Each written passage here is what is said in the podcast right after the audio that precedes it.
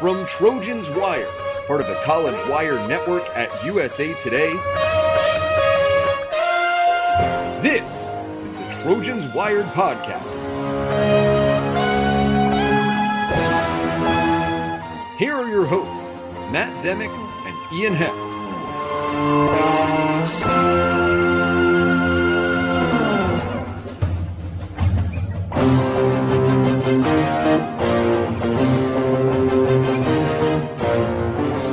Welcome to the latest episode of Trojans Wired, the podcast, which is an in house production of the website Trojans Wire, part of the College Wire Network. We're getting close to the end, folks. Episode 11 of our 12 part special podcast series, The Riley Files, a deep dive into the career of Lincoln Riley, walking us through this journey as Oklahoma insider Keegan Reneau. In episode 11, we wondered is there anything being overlooked or missed in the national conversation about Lincoln Riley at USC? Now, it's an obvious question, but yet, you know, just with the saturation coverage surrounding Lincoln Riley, there are so many parts of his story that we know. He's from Muleshoe, Texas, and coached under Mike Leach, and you know, obviously immediately elevated Oklahoma as offensive coordinator coming from East Carolina. Then, as head coach, had a lot of success um, you know, a turbulent exit at Oklahoma. Those are the main big plot points that that we're aware of. But what what gets missed uh, about Lincoln Riley? So Keegan, uh, you know, you you followed him closely for a number of years, and you, you're you're aware of the national narrative. You're aware of the national conversation. I'm sure you have a few thoughts uh, related to, you know what, I see this in Lincoln Riley. Why doesn't anybody else see it? Or you know, hmm, there's this particular strength or weakness, and it's just not entering the national conversation the way it should. What are, what are some of the things you've collected in your in your own analysts reporters notebook uh, that we should be discussing about Lincoln Riley? I've said it on the show a lot. Um, you guys have started to talk about it I, in terms of USC people. I think people are nationally a, a very minority group is kind of talking about it. I mean, this guy is very calculated. Like, it surprises me. You know, I come on this with you guys, and not that you guys haven't mentioned or you guys didn't notice it, but I've said this maybe multiple times. I mean, everybody's asking, you know, what happened in Oklahoma? What happened in Oklahoma? And I've said it multiple times, not on this show, but even out in the public or on radio. It's like, he told you. In the first 10 minutes of his press conference at USC in Southern California, he told you exactly why he left Oklahoma. He just didn't tell you uh, word for word, right? He very smartly baked in a bunch of comments about alignment and vision and resources and p- potential and direction and a bunch of items that I think to most journalists pique their ears up and go, that's really weird. He has said this multiple times by this point. Um, he is very smart, uh, beyond his years. Um, I think the he's very he, he's very good intuition. I mean, he's very intellectual. Like this is a guy that he is always thinking ahead of you, regardless of what you think. He is thinking ahead of you. Um, and I that part of it, um, I do think it is. It, it, you know, take a peek behind the curtain, and I I think even Lincoln would laugh at it a little bit, Matt. I you know I people taking everything that he says as for granted, as it's 100% the fact. And I think Lincoln, I think, would even laugh at all of us for uh, ever thinking that he was 100% everything he said is the uh, was the truth. So, you know, we're, we're aware of the fact that he's made some media tours. Like he spoke to CBS, spoke to ESPN. Um, you know, he's he's done a he's done the rounds. He's made the rounds in the mass media world. And a lot of his interviews, you know, it, it, like he doesn't say incendiary things. All right, he, he you know, he's kept his, or at least in terms of since he's been at USC, like he hasn't really posted a lot of bulletin board material. And as you alluded to with the language about alignment and vision, you know, it's it's uh it's kind of a coded language. as opposed to being really direct, very frontal, very uh, abrasive. I mean, that doesn't seem to be how he rolls. So my question, Keegan, is what's the strategy behind that? And I'm not so much sure. doubting Lincoln Riley. I'm trying just to get a sense of like what's the political play? What's what's his uh, vision uh, in terms of giving these pretty generic interviews, but di- at a lot of different outlets when you know on the surface they would they would only seem to annoy Oklahoma fans more. Like that's that's the only thing that those interviews really seem to do in terms of generating an immediate reaction. Like USC fans weren't, you know, going gaga about him as a result of, you know, these interviews about how, his exit from Oklahoma. Just why did he keep talking about that that that part of his story in a very, you know, indirect and coded way? Know you hit the nail on the head on a couple things there. I think he's very reserved. Uh, he's very like self-centered isn't the right word for it. Um, I mean, he's kind of man. He's just. I, there's a word on the tip of my tongue I'm thinking about, but I can't, it's just not coming out for some reason. Like Lincoln Riley's that guy that would probably back in college, Matt, instead of all of his buddies going out in Lubbock and you know how much fun people have in Lubbock in college, um, he probably played like NCAA football. So like introvert. very introverted. Yes. Okay. There we go. There we go. Yeah. Yeah. He's he's a he's a big introvert, and I mean very private, as you guys know. I mean, there's I don't think that I think this has been talked about in the open like media and in the public before. Like early on during his time at Oklahoma, like the media was asked not to take pictures of his family, right? Like he is very private, very introverted, very loyal, and as well, like he'll do whatever it takes to protect his players too, right? Like, and if that means protecting them in the form of the, in the media, um, that way. And so I think that that's where it comes from. And I don't think it's coming from a bad place at all. I don't think he's sitting there saying, I'm just going to lie to your face, Matt. I, I think he's doing it for a reason. Um, and it's kind of along the lines of what I said about the way they approach their social media, right? Hey, we have something that's really cool that you don't have access to. That the only way that you're going to be able to get access to it is if you're with us and you're inside these walls. That's how he kind of approaches how he handles his team and his business in the media, right? Like, we aren't going to talk about what's happening behind the scenes that much. We're not going to do this. You don't ask me about my schemes. I mean, you know me, Matt. Um, so I had to get very strategic about how I ask questions uh, as it resulted in like play to play stuff. Give So- us a, give us an example if you could. Oh, oh, this is okay. This is the best one, and it's not a question I directly asked Lincoln Riley, but in in 2018 against UCLA, uh, CeeDee Lamb caught a long touchdown. Jalen Hurts had rolled to his right. It looked like it appeared on television that he had, was scrambling, but no, it was set up. It's the same play uh, that they had. No, sorry, UCLA in 2019 in Los Angeles in 2018. They ran that same play against TCU when Kyler Murray found CeeDee Lamb. Same receiver, same play. It worked out the same exact way. So in 2019, after the UCLA game, that next week, I had a one on one with CeeDee Lamb. And the story that week was walking me through a Lincoln Riley touchdown play. So we got all the way to the point where I had CeeDee Lamb talking about him going in motion and the play being called and asked CeeDee Lamb if that was the touchdown or the play that was called, did he know it was going to be a touchdown? He started smiling and joking and said yes. Um, and then I started to have him go through a couple more details. CeeDee stopped answering questions. It was like Lincoln Riley was right behind him, even though he wasn't in the room. I was like, hey, hey, stop it. Stop talking.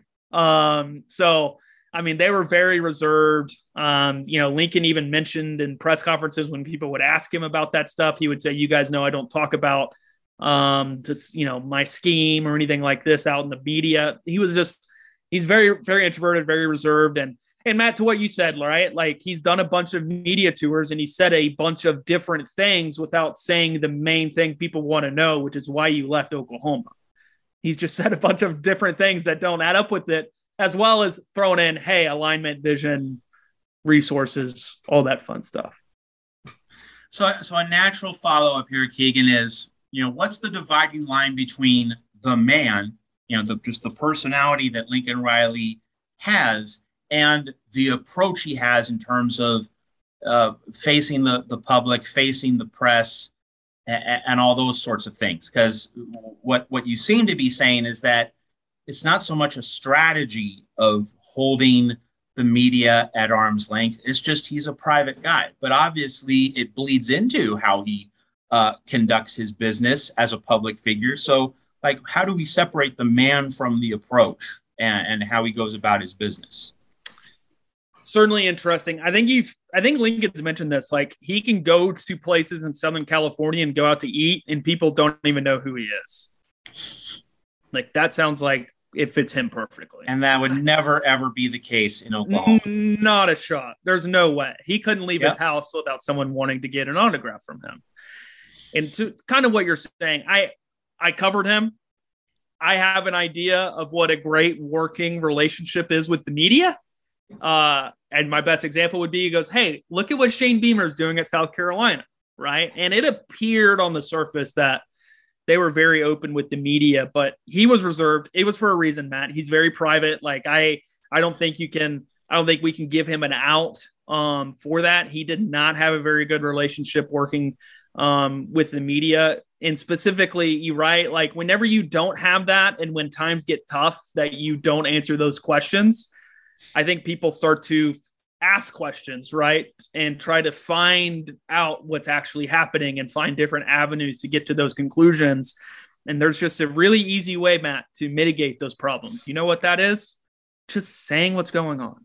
And I think that's what drove all of us crazy was that there was just times where there was just there was no need to send the media or anybody on a rabbit hole or on a goose chase, right? Like there was things that we knew and we understood. There was and there was just times where you should be answering those questions and i i never he did it to protect his players and that would be his reasoning and i respect that as a former athlete and as a guy who respects what the jobs that these guys do um, but there's also just some small things like there's just there's just no reason for it. And, and to give an example, right? Like Ronnie Perkins is suspended at the beginning of 2020.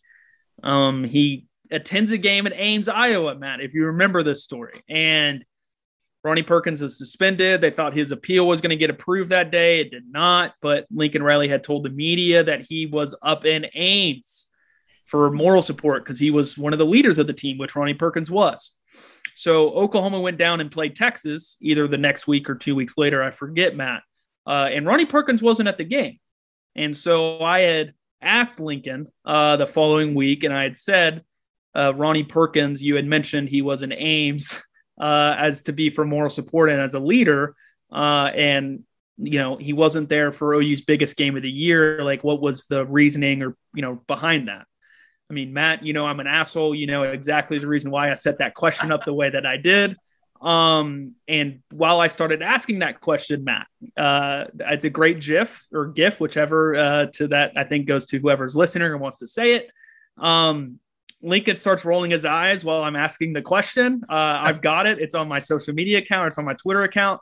Uh, and he says, it mentions, you know, the Ronnie Perkins saga. Whenever I write my book one day, uh, it will have its own chapter. So again, just another instance of, you know, he kind of set himself up to be asked that question. And he, uh, Matt, as I've said this entire episode so far, he didn't answer that question. He he uh, he ignored it, and he's really, really, really, really good at that. If uh, you didn't catch on to that after the 2021 Bedlam game. All right, so you know you've said that Lincoln Riley is very smart, and also that he's very loyal. Like you know he's he's wanting to shield players from criticism. He's not going to throw them under the bus. Um, so, and also, you know, with the co- with coaches that he's brought from Oklahoma, you know, he could have aimed higher than Alex Grinch, but he felt that he uh, needed to bring him over from Norman to Los Angeles. So this there's this dual reality. You know, Lincoln Riley, the the intellectual, the smartest guy in the room, but also Lincoln Riley, the loyalist. You know, the guy who's not going to abandon his players or coaches. Obviously, there's a very profound tension there that being stubbornly loyal, it might not be the smart thing to do. So. Sure how how how does he wrestle with that, and how did you see that play out at Oklahoma? And what do you think the biggest challenges in terms of dealing with that particular tension, the intelligence and the loyalty, uh, as he comes to USC?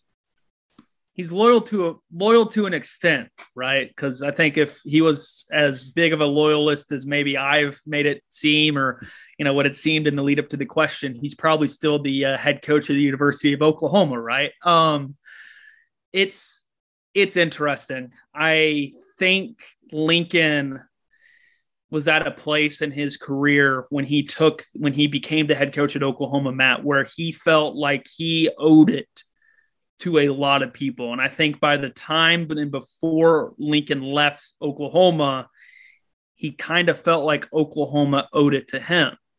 Right. And so when you have that flip of perspective, and yet you, you know, you leave and, you know, within 24 hours of you leaving, you've told everyone on Oklahoma staff that if they want to follow you, that you have a job with them.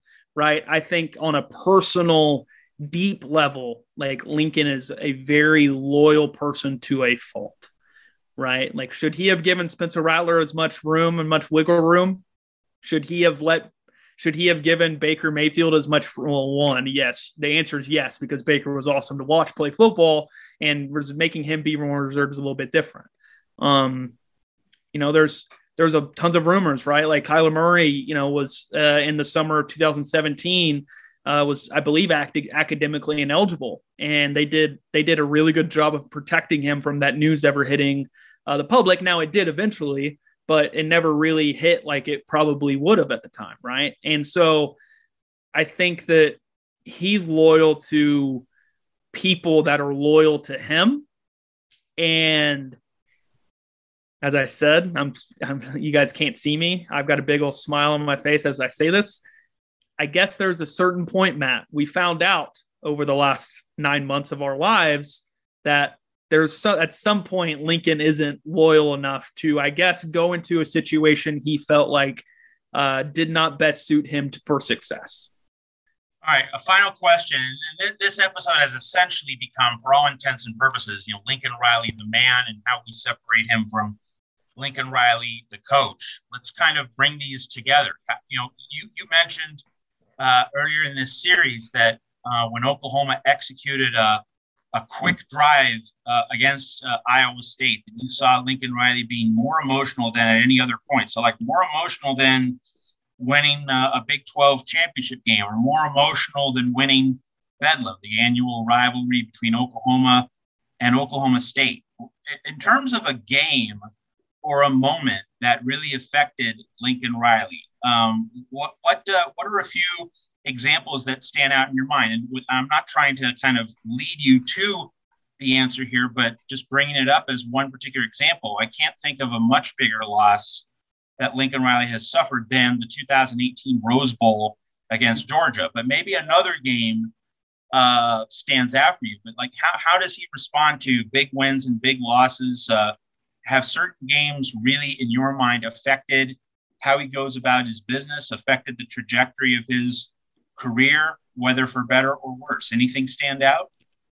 Yeah, I mean, you just led me right into it. Not wasn't the Rose Bowl, Matt. It was 2018 OU Texas. Fired a guy after that day.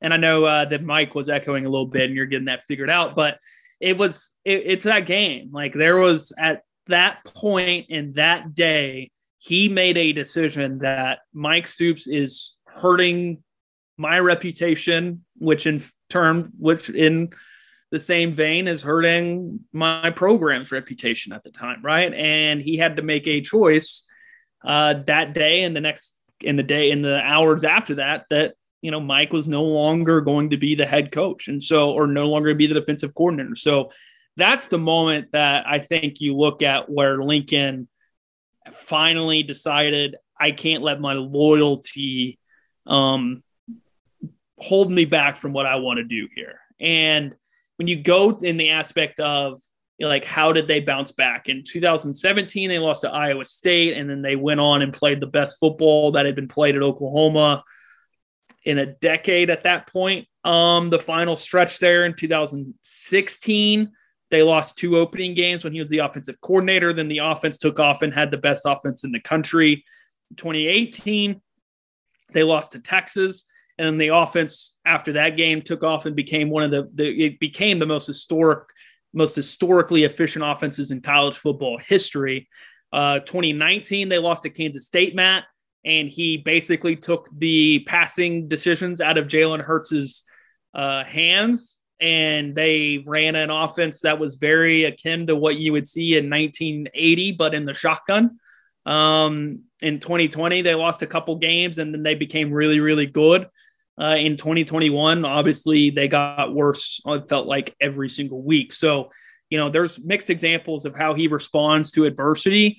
Um, obviously, it looks like he was running away from some adversity at Oklahoma, but, you know, they were down what 31 to 14 against Texas uh, this last year in 21 and that team came back and found a way to win. I mean, you know, you can say whatever you want. Like I I think Lincoln has a little bit of a little bit of toughness to him um, as a person. Now, does that does his does his team did they represent that all the time? They did not. Um, but I do think it goes to show that Lincoln's got a little edge to him. It's a little petty too uh, which I, I, hope you get to enjoy uh, during your time covering him, especially against UCLA and Notre Dame.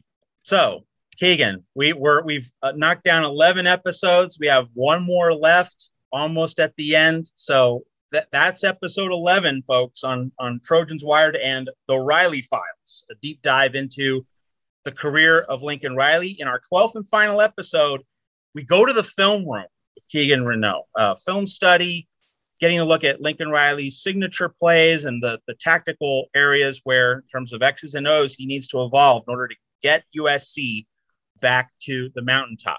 That's episode 12. Thank you for listening to episode 11 of The Riley Files here at Trojans Wired.